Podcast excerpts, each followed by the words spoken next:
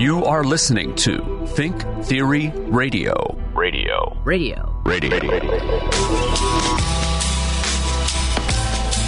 Hello and welcome to Think Theory Radio, the show that brings you topics outside the mainstream realm of thought and ideas to make you think. And I'm your host, Damian Perdue, your guide on this metaphysical ride of esoteric delights. And of course, manning the ones and twos and threes and fours, Polly C. Yo, yo, yo. And today we have a special guest, and we're going to delve into the secrets of Freemasonry and expose all the truths. I want to welcome uh, Brother Justice to the show. Hello. Hey, guys. Thank you for having me. Uh, I really appreciate being here, and uh, let's get to it. Yeah, no, thanks for coming out, man. I, I appreciate it. Obviously, people, listeners of the show, know that I love talking about any kind of occult wisdom and esoteric knowledge, and Freemasons come up quite a, quite a little bit on this show, and uh, anything like, especially to do with ancient history and the kind of, uh, I guess you want to call it maybe a genealogy throughout the years, you know, into kind of secret societies like Freemasonry or, or others, even, you know, the Bavarian Illuminati or whatever else. And we're, I know you kind of through the hip hop scene, you're also a hip hop head. Yeah.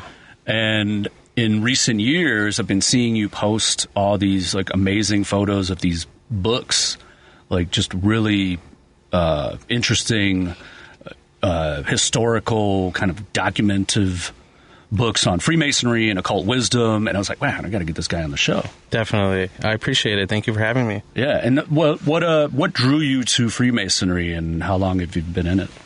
Uh, well, I'm about five years now. So, Okay. so basically, uh, what happened was uh, I was always intrigued by it. I think it, in high school, you know, I had a friend in shop class or whatever, auto class.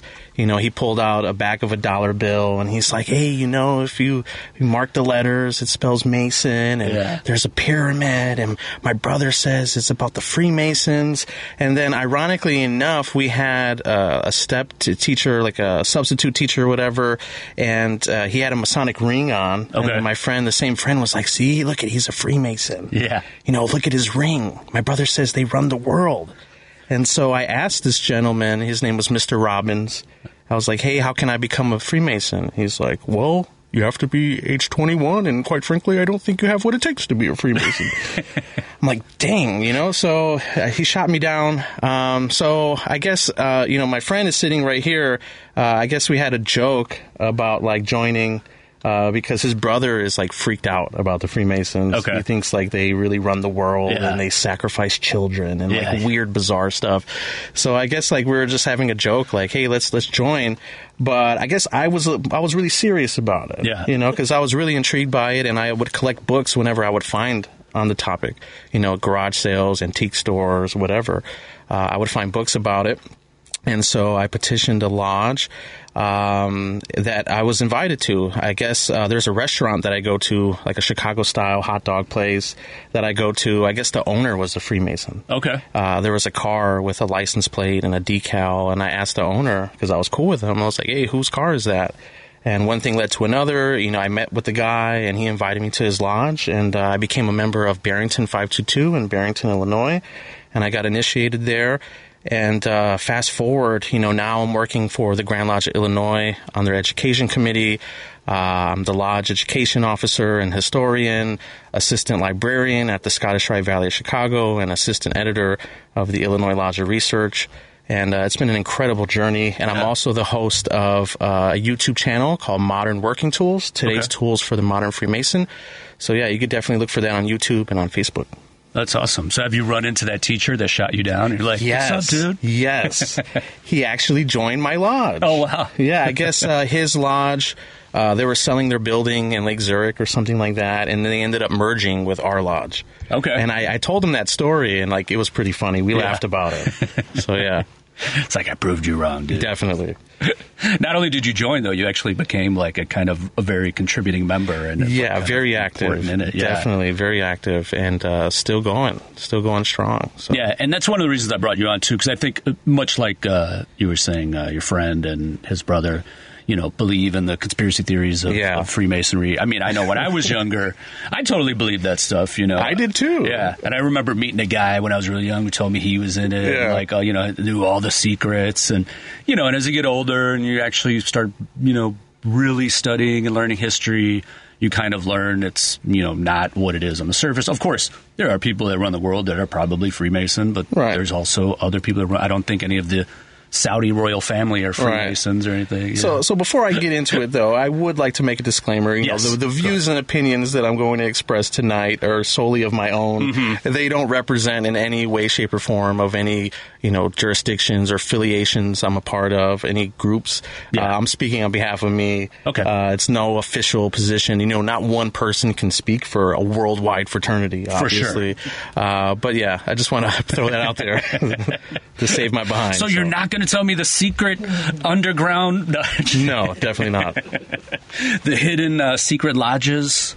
Have you been to Bohemian Grove? Tell us the truth. No. No, but I, I I am taking a trip to Germany this summer. Oh, dope. And my girlfriend wants to show me like some places, some castles, Yeah. and uh, Masonic lodges. There's like an Illuminati tour in Bavaria, Yeah. where they show you around, and I, I plan on checking that out. So Oh yeah, there's some cool stuff. You could probably look up to um, some of the uh, alchemy labs, like the old alchemy. yeah, in in Prague they have Mhm. Um, in John Prague, D. yep. John Dee's uh, little alchemy shop over Yeah. there. I want to check that out. I actually had a woman on who was a alchemy alchemic historian who Hmm. deciphered Arthur Dee. John Dee's son's uh, texts about the Philosopher's Stone. Okay. and she actually like decoded it with this like computer programmer and. Yeah, I'm a big fan of John Dee. Yeah. Al- Also, uh, the the three books of cult philosophy.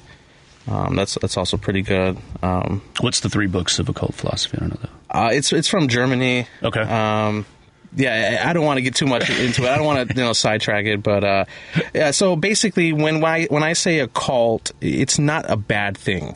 No. I know there's sort of like a stigma and taboo attached to the word occult and Mm-hmm. occultism. Uh, really, it just means like hidden. Yeah. Mm-hmm. You know, uh, you know, hidden, uh, not readily available. You know, just m- mystery. Yeah. You know, it, it doesn't have to be satanic or dark or something like that. Yeah. Uh, and I think that's where a lot of people get mistaken about it. You Yeah. know, they hear that word and they think it's like Satan or something like that. It, it's it's definitely not about that. Well, from what I understand, it comes. It's a derivative of ocular, and Okay. it's so it means hidden from sight. Okay. You know, so it's that's what that kind of comes from. But then you also think of cult as culture is Right. like it's Right. So I think people get those mixed up, like a cult and cult. Right. Um, but uh, but at the same time, like you were saying, this kind of uh, occult mysticism and how far it goes back, and what's the true tradition of it, um, dating back to you know ancient Egypt. Yeah. And and so from what I understand, I'm gonna I'm gonna like my little brief because I was thinking about this before I had you on the show. It's like I know about the Freemasons, I know about the conspiracy theories, but then I was like, well, you know what? I kind of know more about the history of the Bavarian Illuminati than I do actually Freemasons.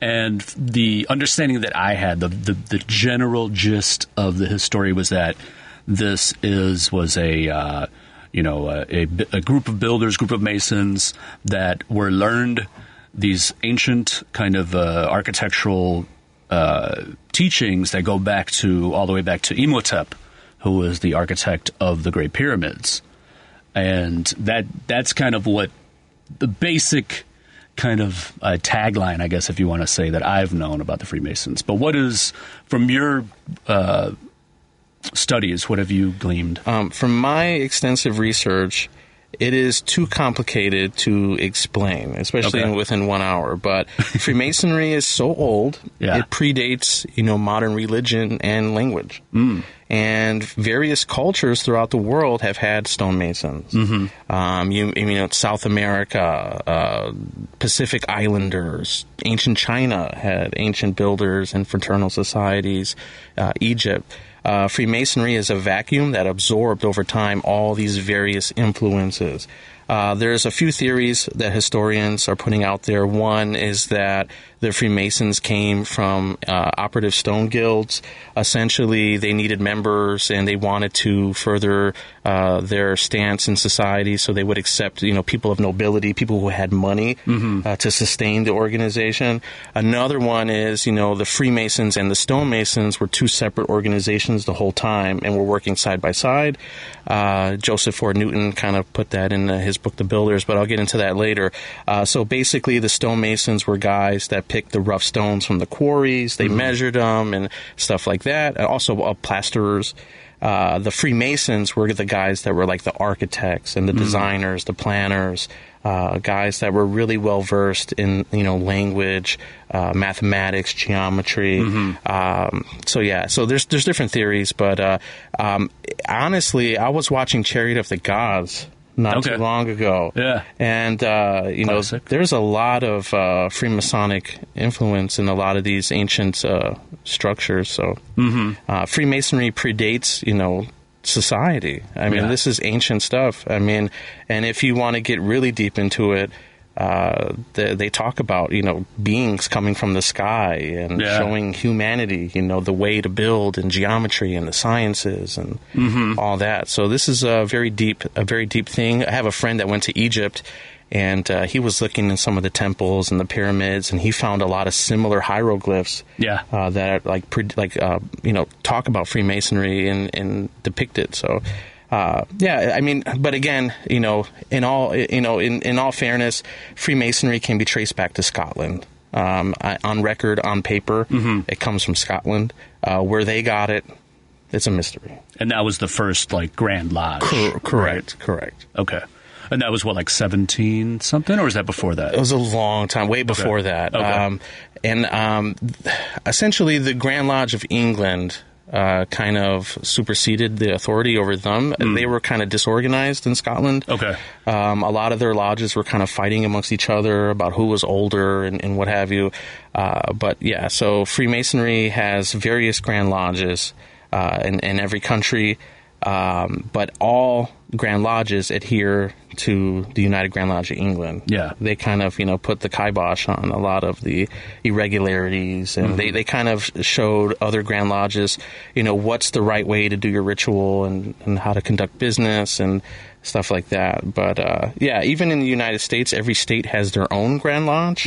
Uh, in all honesty, there's two Grand Lodges. Okay. Um, our African American brothers have had lodges for a long time, Mm-hmm. um, but some states, you know, decided, okay, we got to recognize these guys. Yeah. you know, they have their paperwork together, they have the proper lineage that goes back to the United Grand Lodge of England. Let's recognize them. Of course, there's a few states that still don't want to recognize them. Right. You know, some of the southern states or what have you. But uh, here in Illinois, we recognize our Prince Hall brothers. Um, so in, in most states, there's two Grand Lodges. And uh, a big part of the conspiracies is, you know, we have spurious or clandestine lodges that, you know, they start up an incorporation or a LLC and they say, oh, we're a lodge. Mm-hmm. They initiate people and haze them really bad, take Yeah. their money, and maybe they do sinister stuff. Right. And then these people leave and go online on YouTube and say, "Oh, I joined a lodge, and this is what happened, and uh, you know, this is bad, this is evil." Yeah. And that like, that's not us. you Right. know, uh, I, I was going to a concert. I'm also a metalhead. Yeah, okay. So I was going to a Cradle of Filth concert a few years ago, and I was on my way there, and I saw two. You know, fake lodges there, Huh. and in a really sketchy part of like the West Side. Oh, wow. Um, yeah, so there's definitely fake lodges all over the world. Uh, even in Italy, the mafia had a lodge there, the P2 Lodge. Huh. I believe it was in Rome, if I'm not mistaken. Uh, so a lot of people join fake lodges Yeah. and they think that it's a real one and bad stuff happens to these people unfortunately uh, but they blame us you know and a lot of occult groups sprung from Freemasonry, like S.L. MacGregor Mathers, he left Freemasonry and started the Hermetic Order of the Golden Dawn. Oh, yeah. uh, Aleister Crowley was a member of like a, a clandestine lodge in Mexico or something like that. So a lot of people do things. They claim Freemasonry, but it's really not us. The Illuminati, like like you mentioned, came from Bavaria. Uh, I guess the Jesuits had a monopoly there Mm-hmm. on the universities on who could teach. Um, so he wanted to start his own school of, Yeah. of wisdom for Adam, humanity. Adam Weishaupt. Yeah, definitely. And uh, so he needed a ritualist because he, I think he was only like a fellow craft. He only made it to like the second degree or something like that. Yeah. Uh, so he he got together with something with uh, someone called Knigge. And Knigge was a member of a German uh, Freemasonic rite called the Rite of Strict Observance. And the Rite of Strict Observance was very chivalric, Knight Templar based, a lot of mysticism. Um, so he kind of took those rituals from the Rite of Strict Observance, got together with Adam Weishaupt, they revised them, changed it, and they collaborated and they made the Order of the Illuminati. And then it was shortly disbanded, you know, in, in the 1800s. So. Well, I feel like um, partly what's similar, not just what you mentioned with the Illuminati and Freemasonry, but there's with the whole like 1700s, you know, the Age of Enlightenment, and the kind of uh, like persecution by the church. I think is kind of one of the reasons that there are still these like remaining kind of conspiracy theories because a lot of it was put forth by um, the church at the time to kind of extinguish these kind of free thinking societies. Yeah. And we even have documentation that um, I think what the Queen of England. Uh, Mm-hmm. it's, in, it's in this book right here that I've been reading. But uh, she wanted to get spies to join Yeah. Freemasonry to see what they're about. You know, they're highly secretive. She didn't like that. Yeah. And then I guess some guys were privy that like they were being spied on. Uh-huh. So they went back and they uh, the the Freemasons told the Queen, "Oh, they're good guys." Uh, but conspiracies concerning Freemasonry go way back. Yeah. Like in the 1600s, I mean, there's speculation that we sacrificed children to be Freemasons. Uh, they even accused Oliver Cromwell of being a Freemason. Uh, if you're a member of uh, the research groups, um, there's something called Ars Quattro Coronati. They're the premier research lodge in the whole world. They're based in England. Uh, every year they produce research papers. Uh, yeah, they it goes way back. I mean, they thought if you had the secret information of the master's word, you must have sacrificed a child or something, your Right. firstborn. I mean, this goes back to like the late 1500s, early 1600s. They were talking about this. Well, I'm sure it probably correlates too to the what we were talking about with like uh, the teachings of ancient Egypt and those you know within um, from how you know with kind of the retranslation of the Bible. What is the the Greek version? Yeah. is when they started adding in that Egypt was the, the the big enemy. You know, and the Pharaoh and Moses and this and that. And it was kind of at a time was it was really like a fake news kind of thing, and it was an attempt by the Greeks to kind of overpower the, the Egyptian authority. And I think that kind of led into the whole like say you know anything that comes out of like ancient mysticism is satanic Yeah. you know, and then you have the Masonic symbolic, you know, symbolism that definitely correlates, like you were saying, to like ancient hieroglyphs, um, the whole concept like sacred geometry, you know, the compass and the square and the G in the middle. You know, I could see like it becomes this kind of like esoteric symbol of some, you know, I, I feel a pro- I don't feel a problem is a lot of people this stuff goes over their heads a little bit, and they are afraid of what they don't really understand. Um, I also believed in the conspiracies. You know, I would watch you know guys on TV, on YouTube. You know, pastors, televangelists. All this is bad and stuff like that. I joined, and it was the complete opposite of what these guys were selling me. Yeah. Uh, I was actually a little disappointed that you know there's no goat being sacrificed or something like that. It's totally not that, and I'm not just saying that. I'm I'm saying that because I keep it real. Yeah. a little too real sometimes, and uh, you know I still talk with people that think that like we're sinister, and it's totally not true. Yeah. uh, we actually do great things. I mean, charity work. Uh, these guys will help you out. Um, you know, obviously we don't all get along. It's a, it's a very humanistic fraternity society. You know, not everyone gets along, but I know when push comes to shove, these guys are there for me. Yeah. And uh, you know, I, I during lockdown, for example, this is one example. There was church. There were churches that were not helping people during Mm-hmm. this time. The Freemasons were helping people. That's Uh, you know, so you know, I, I, I really feel sorry for some of these people that think this is a real sinister thing. It's it's really not. Uh, if, if anything, Freemasonry has brought me closer to my faith in, in deity and God. Yeah. Um, yeah. So in, in Illinois, actually, it's interesting because um, Illinois had two Grand Lodges, uh, one in 1840, and then we had something called the Anti-Masonic Political Party in the United States. And um, so Freemasonry kind of went dark, and, and lodges shut down throughout the whole United States.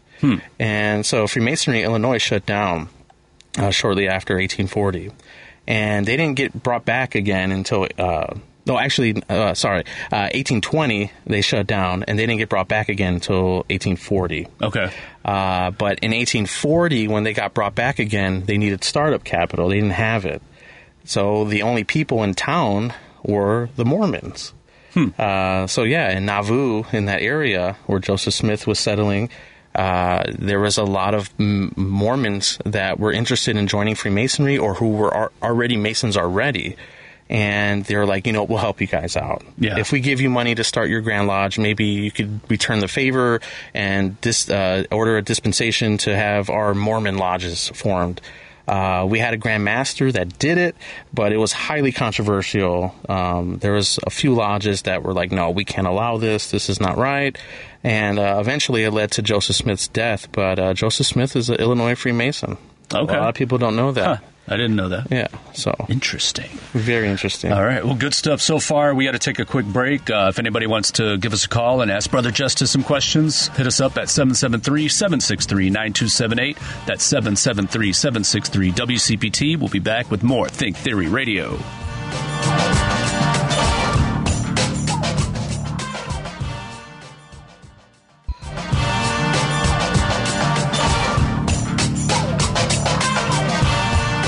Welcome back to Think Theory Radio. This is Damian. Today I'm joined by Freemason Brother Justice.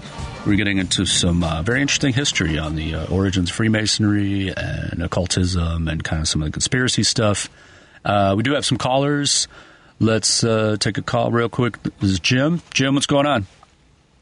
Hi, how are, how are you guys? Good. I, I I used to live on Chestnut in Dearborn. I walked past these two. There was this. It was a mansion across from Bughouse Square. It was a Scottish Rite. Uh, all I could see was the emblem on the side. I must have walked by it a hundred times. I lived down there for twenty years. There was never a soul in the place. It was a huge mansion right across from Bughouse Square before you got to Newberry Library. Yeah. On the other. Was that part of the Scottish uh, Rite of the thing? Or could he just expand a little bit on the Scottish part of this? Anyway, guys, thanks. Thanks a million for the. Thanks, Jim. Thank you. Yeah, um, that's definitely before my time. I know the Scottish Rite Valley of Chicago used to be based in Chicago. Now they relocated. I think in like 2006 they moved to uh, Bloomingdale, but uh, I believe they did have a mansion though. So I, I believe you are correct. Uh, but to what extent I don't know. That was way before my time.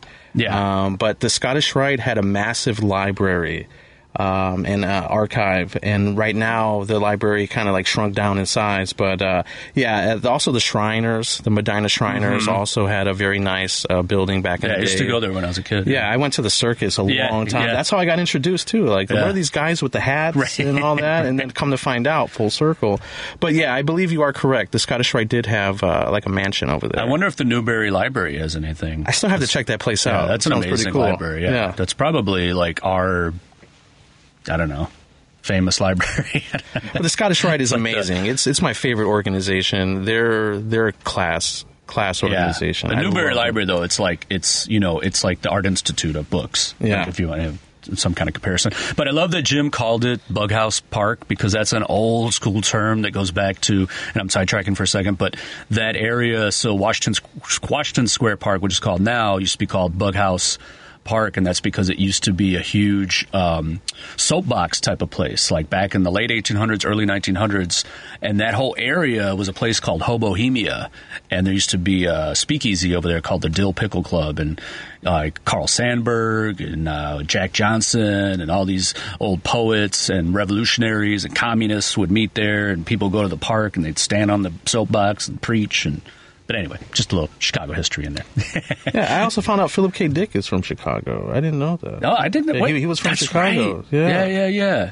Yeah, that blew my mind when I found out about that. That's funny because I just I just picked up a, a Philip K. Dick book the other day. Yeah, he's That's another uh, name we could put in the. Uh, Yeah, for those of you playing at yeah, home. exactly. Yeah, the drinking, yeah, the yeah. Think Theory drinking game. Oh, Yeah. Philip K. Dick was mentioned. um, let's uh, before we get back into uh, what we were talking about. Let's take one more call. We got Dan. What's going on, Dan? Hey, um, so yes, the Catholic Church was not a big fan of fraternal organizations because they had secrets.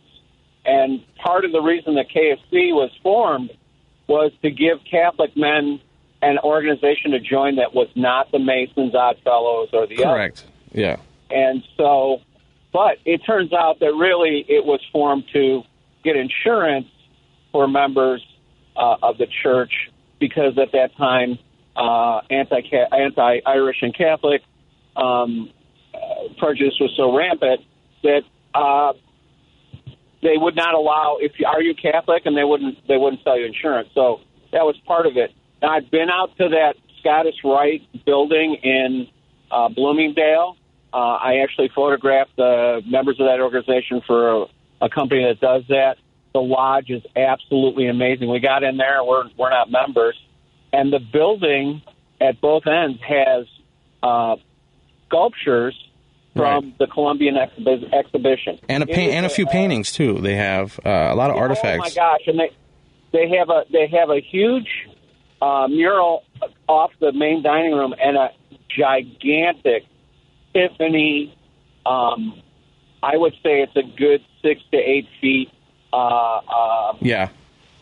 ceiling fixture, and it is it, it it's almost worth. jo- I, would, I shouldn't say almost. It's worth joining the organization just to give the. They have a small 250 seat theater.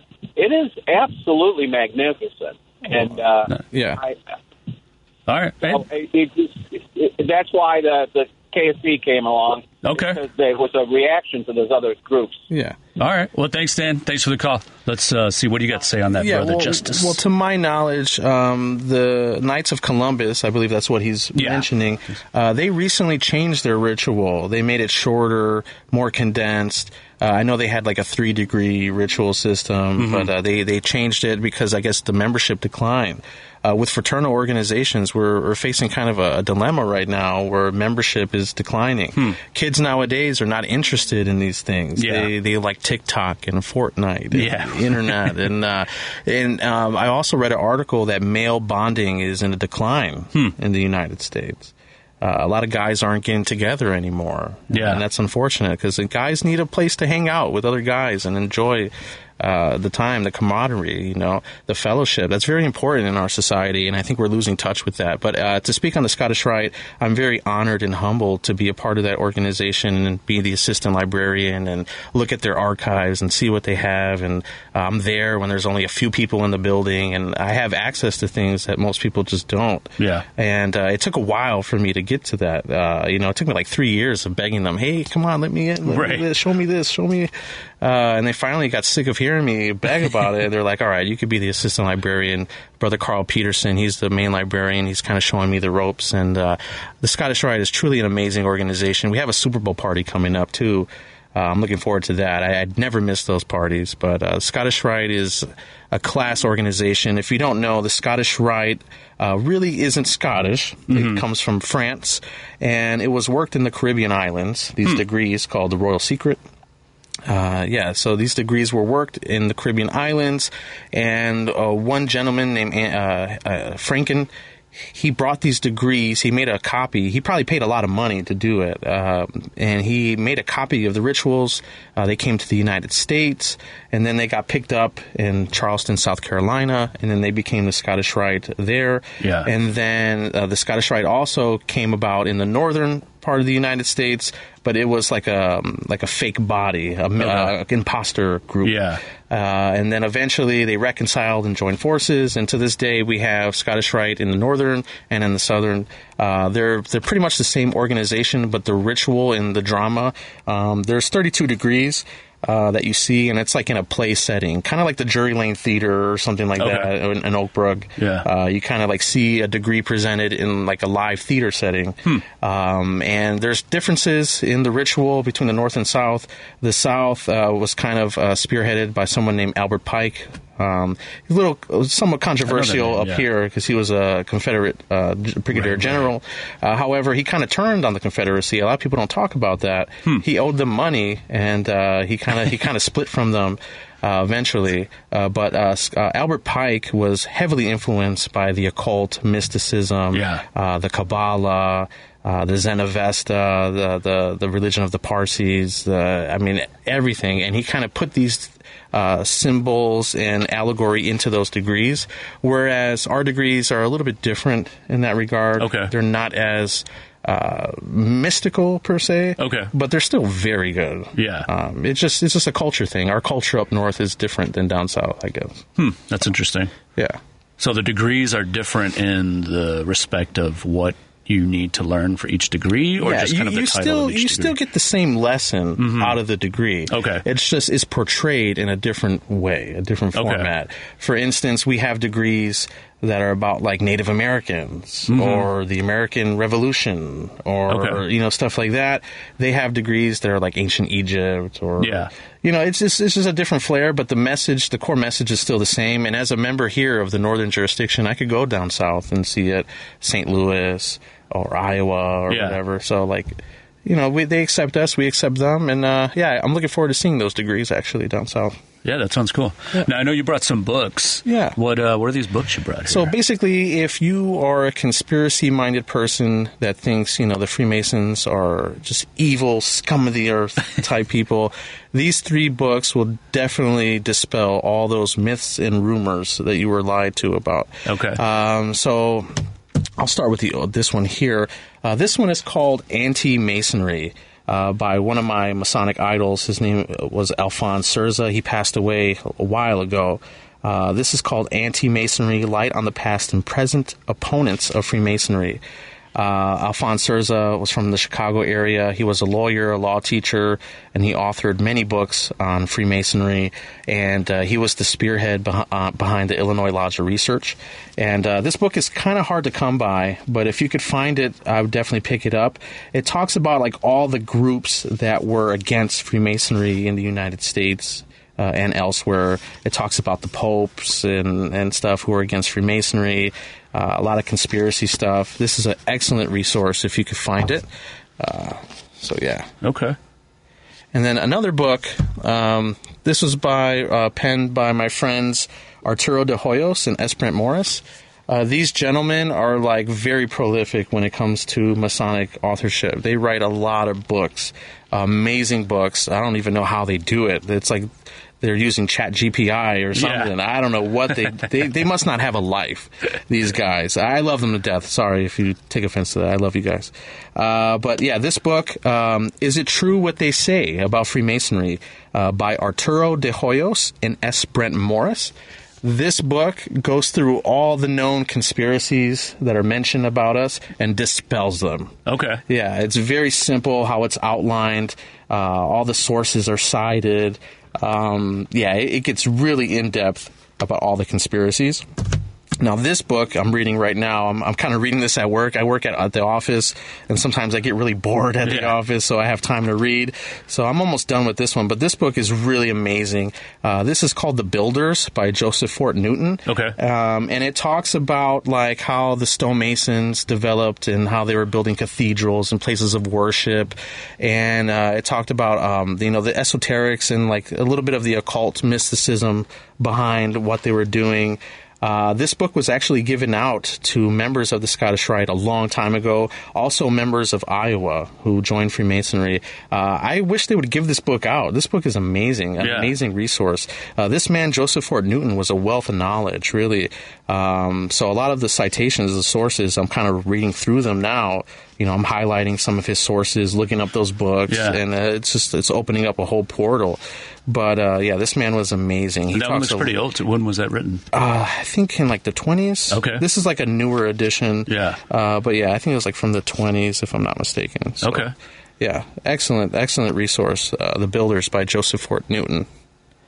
Now, since we're talking about kind of the conspiracy aspect or, or debunking them, I have a book. It's called The Secret Founding of America. Basically, I forget Okay. the, the author's name. And honestly, I haven't finished it. I've, it's it's huge and it has a lot of information in it.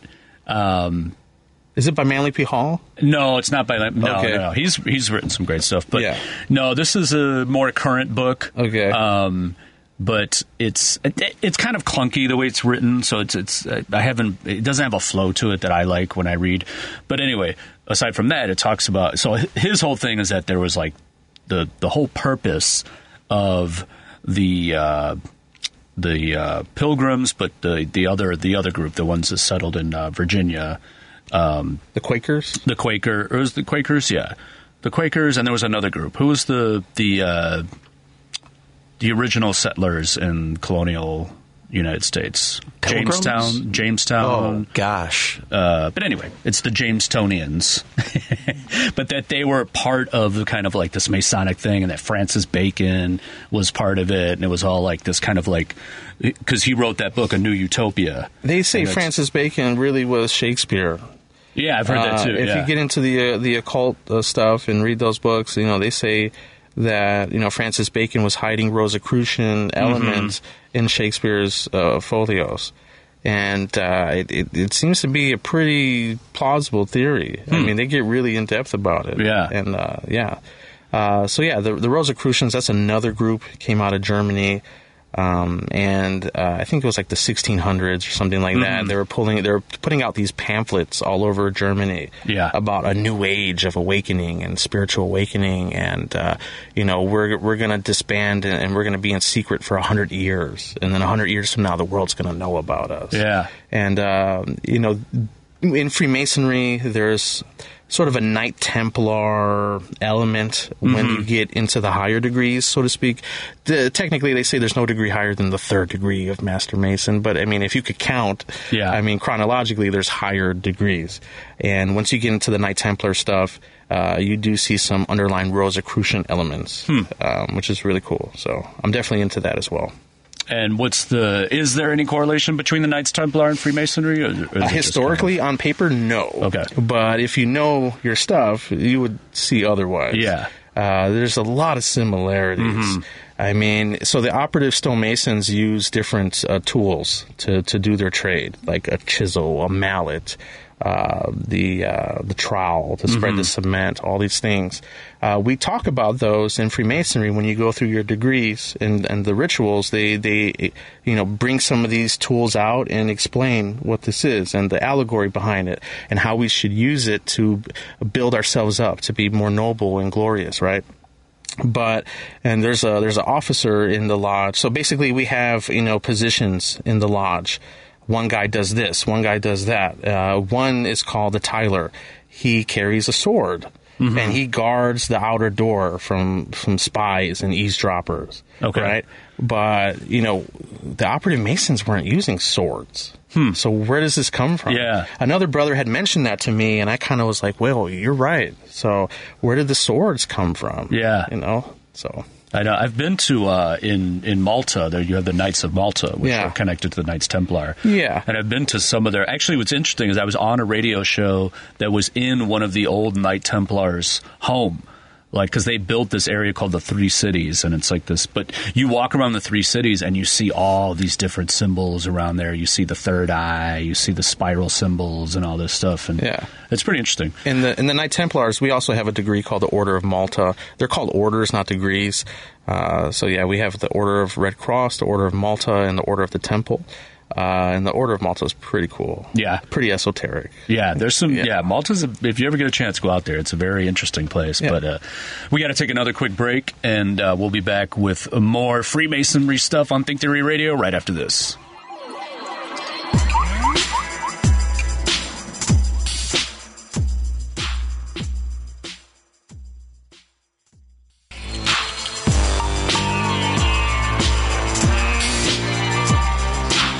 Welcome back to Think Theory Radio. This is Damian, and today I'm joined by Brother Justice, and we are talking about Freemasonry, occult wisdom, history, all kind of stuff.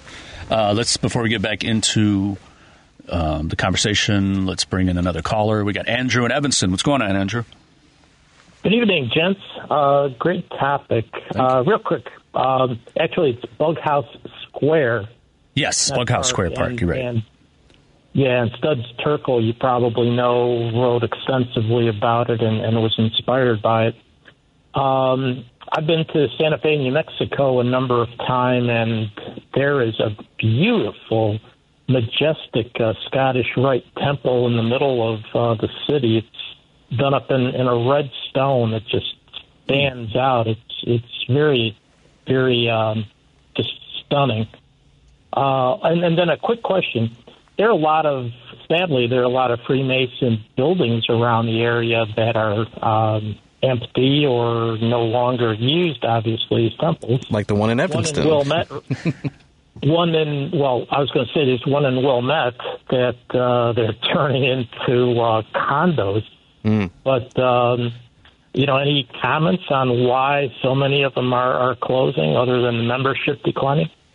Um, it's it's a it's a number of things. There's a lot of variables and components a part of it. One, membership decline. They're not getting revenue in from yearly dues paying members. Another thing is, you know, the cost, the taxes, the the property taxes on these buildings, the upkeep is very costly. Um, and you know, when these gentlemen purchased these buildings, you know, in the 1920s, 30s, whatever, they were so big. I didn't really think they thought about the future generation of where things were heading in society and the cost of living and inflation and stuff like Yeah. that. Um, uh, sadly, we're losing a lot of these buildings because we can't afford to upkeep them. To be honest with you, uh, in my lodge in Barrington, it's a very beautiful lodge, but there's always work that needs to be done. I mean, uh, we luckily we have a benefactor who's like a billionaire. Yeah. who's a member, and he donates a lot to our lodge. But you know, it's always like a hundred grand this year and Yeah. twenty grand a few years from now, and it's just crazy. And we're also fighting the village uh, on some issues too, uh, because you know they have historical um, value to these homes, and some of the villages have ordinances on what you can use, what some of the materials are, They're like landmarked. Y- yeah, exactly. And uh, you know, it's just it's just very hard. Uh, so there's so many variables on why these old buildings and temples are, you know, no longer around. But uh, it's very disheartening. But yeah, it's it's too much. A lot of, a lot going on. A lot of work. A lot of upkeep. A lot of money. Yeah, thanks for the call, Andrew. And uh, do you guys ever talk about? So I was thinking about this as you were saying how like n- the numbers of members are decreasing. Do you ever think? Um, you know, since you guys are t- you know, kind of technically a secret society and you keep a lot of things kind of in house, do you ever talk about in this age of, you know, social media and everything about being a little bit more open t- in order to get people Oh back yeah, in? we we have tons of podcasts and video vlogs and stuff nowadays. Yeah. I mean, you could search it on the internet. Um, like, there's a local one. Shout out to my bro RJ uh, Robert Johnson, uh, the host of Whence Came You. Uh, he very popular with the podcast. You could check him out. You could check me out. Modern Working Tools. Um, I try to invite uh, speakers from all over the world. You know, Masonic authors Yeah. to come on and let's have a talk. Um, there's a lot of push for uh, Masonic education. We have conferences and festivals where there's guest speakers, and some of them are open to the public too. Yeah. Or where we invite people, and yeah, so there is a, a, a brand awareness thing going on. Uh, it was such a secret back in the day that I heard stories from older members that would say, "Hey, I went to a lodge." And I was getting initiated, and I look and I see my uncle. Yeah. And I, I never knew he was a Freemason. Yeah. And I said, Uncle, I didn't know you were a member of this. Oh, because I never told you. Right. It was really a secret. Yeah, and I feel like back then it was you had to be asked. You Yeah. couldn't ask to be in. I don't think. Right? Um, you, you, you could have asked, but how I was told is back in the day, you had to ask like three times. Okay. Or like, you know, ask me later. Yeah. Ask me later. Yeah. And then if you're really serious, they'll hand you a petition. Um, you know, if you ask other Freemasons, they'll say otherwise. Oh, we're not a secret society. We're a society with secrets. And that, that could be also true. Mm-hmm. Um, obviously, you could look and drive around and see a Masonic temple. You could Google search a Masonic temple. And then we're not a secret in that regard. Yeah. However, once you join a, a Freemasonry and become a Master Mason, uh, there's certain invitational groups that are quasi Masonic Yeah. That you could get invited to, and those are really secretive. Okay. Uh, you won't know about it unless Yeah. you get invited. Luckily, I've been invited to a few of those, uh, and a lot, a lot of people know about them. But uh, yeah, so I guess we, we are secretive, but the secret is sort of like out now. I mean, there's expose books that have been that have been written a long time ago. You could go to a public library and probably find our ritual, or the Library of Congress. I'm sure has some of our stuff. I mean, it's not really a secret. However, if you're like the layman or the profane, as we call it, you know, you could take these books, read it, but without like the proper understanding, you know, you won't have the context to understand what you're reading. Uh, you really have to be initiated in it to really be like, oh, that's what that is. Okay. Yeah, so some stuff is like taken out, uh, abbreviated. Some stuff is like in code, uh, Yeah. written in code with the vowels out. Uh, this- every jurisdiction is different. In Virginia, there is no books. There, there are no books. Uh, it's mouth to ear. Oh, wow. So they have to tell you the secrets of the ritual over a period of time. Uh, there's no written book of it. Here we have a book, you know, Yeah. you memorize and stuff like that. But other jurisdictions, like in down south, they don't have it. Okay. Now, have you been to the uh, the Scottish Rite uh, Library in D.C.? Yes, I have. Because I've Um, seen pictures, and I know that it's been used in movies and films. Yes. and it's pretty. That place looks like it's I was very fortunate enough. secret temple. I was very fortunate enough to visit that area, and I got to see, you know, the the George Washington Monument. Shout out, brother Sean. He's like a curator there. He got to show me the uh, the whole George Washington Masonic Memorial, all the floors. Uh, then I got to see George Washington's Lodge, Fredericksburg, number four. Shout out to the guys there in Virginia. Uh, they showed me an excellent time. Uh, and I also got to see the Scottish Rite Temple in D.C. Uh, a brother there, he's like uh, part of the security. Yeah. Uh, he tipped them off that I was coming, and they let me in after hours, like when the, the visitor hours were closed. Oh, nice. And I got to just walk all over there by myself Yeah. and just see what they have. And uh, yeah, it's very beautiful, but very hot. if you're going during the summer, I mean, uh, fair warning, it's very hot in there. Okay. Uh, I don't know if they have proper AC unit because they It's have a lot of artifacts and antiques Oh, and right, stuff like yeah. that. Uh, so yeah, definitely bring a portable fan or something like that. It's very hot, like but it's a- very beautiful. yeah, and they have a huge library in there. Yeah, it's Right. massive, but uh, it was kind of crazy because I'm looking at their library and I'm like, oh, I have that. Oh, I have that. Oh, Yeah. Hmm. our library has that. Oh, so they they have a lot of stuff that we have too. Yeah. So I was kind of interested to see, like, oh, I have that at home. Yeah. you know. So I'm on the right track. Okay. So Now, speaking of uh, what you have, your books, your collection. Yeah. What's the most? Uh, I mean, I'm sure it's a huge list, but if Yeah. you were to pick, you know, one or two, like one of the most interesting finds of a book that you have in your collection, oh, so many. or even one that you've seen in the library, you're just like, I, what is I? I collect books and artifacts. Um, but but one thing I don't own that the Scottish Rite does own here. Um, so I don't know if you know this, but Illinois is very intertwined with Freemasonry. The first governor was a Freemason, and also our first Grand Master, Shadrach Bond, the guy who designed the Illinois state flag, also a Freemason. Most of our counties in Illinois are named after prominent Freemasons. Oh, wow. Not a lot of people know that. I didn't know A lot of counties. I Yeah. mean, in our research papers, we have a whole list of all the counties. It's like two pages long. Oh, wow. Um, so um, one.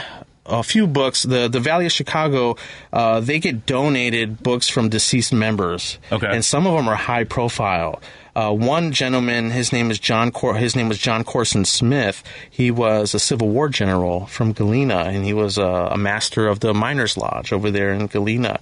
Uh, he was a Civil War general, and Yeah. he, he donated a lot of his books, and he would write and have correspondences to different countries like Scotland, Yeah. England. Hey, uh, Ireland. Hey, what are the books you guys have in your Masonic libraries? Send me a catalog of what you have, and you know, can I have some? Can I buy some books? Like his books collection is crazy, and to get to read his books is just is just really surreal.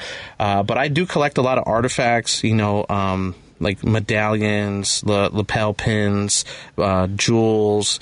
Uh, I have one from 1810 that's a Knight Templar jewel, um, and it's from the same commandery. That's what we call like the Knight Templar bodies, commanderies. Okay. Uh, it's the same one that uh, Marquis de Lafayette was an honorary member of in New York. So I think that's pretty cool. that is cool. Yeah. Um, unfortunately, we don't have a whole lot of time left, and so we definitely will, we'll probably have to do a, a second part, a third part, maybe a fourth part. Definitely. We could do installments and I could come back. Well, real quick, um, before we go, because we've got a couple minutes left, and I feel like this is something we could touch upon, which is kind of, uh, you know, uh, very a part of Freemasonry is the actual the symbol, the G symbol. Like a lot of people, I think, see it around but don't know what it is. Yeah. Can you explain? Can you break down what the symbol is? It's up to interpretation. I've heard things that it's you know God, geometry. I mean, I mean, so many different Yeah. things. Um, also, you got to keep in mind that the G is mainly popular in the United States. Okay. If you go to Europe and stuff like that, you don't really see the G. Even though it started, I believe, in England, but for some reason it became really popular here. Hmm. And then once it became popular here, I think uh, the European countries was like, oh, let's do without it. Yeah. So it's not uncommon to see a square and compasses, you know, with without the G. But really, there is no explanation of what the G is. It's whatever you will think the G is The grand architect. grand architect, God, geometry. Um, I even heard a theory that it's about generative principality, where it's about like. Uh, I guess there's some underlying phallic symbolism Okay. involved with Freemasonry. Why do we wear the apron? Yeah. Mm-hmm. That goes back to Osiris. He, he got his thing cut off and Okay. stuff like that. Uh, but it's also about like you know generational. Yeah. You know, so there's all types of theories. I'm sure. I I have no idea. In short, so. I've even heard that the uh, the baseball diamond was supposedly like baseball was founded by uh, theosophists. Okay. and that the baseball diamond is supposed to mimic the Masonic, the compass, the square, and the pitcher's mound Yeah. is the G. you know, um, if you join our research lodge, you don't even have to be a Freemason to be a corresponding member of the Illinois Lodge of Research. Yeah. So you could just go to illinoislodgeofresearch.org and join. And uh, one of our back issues, I think from last year, um, a brother named Darren Laners, he wrote a little article about that. Okay. So if you want to read a little bit more into Yeah. that, uh, yeah, there's there's a few uh, baseball players that were Freemasons, and there seems to have some symbolism too. But uh, a lot of brothers Yeah. they overlook that; they don't know about that. So. Well, we'll talk about it more next Yeah. time. But thanks a lot for coming on, I man. appreciate it. Thank you for having me. I'll be in touch. Uh, thanks for the listeners. Thanks for the callers. We'll be back again next week, every Saturday, 6, 7 p.m. Think Theory Radio. Who robbed skatefish of their sight? Who rigged every Oscar night?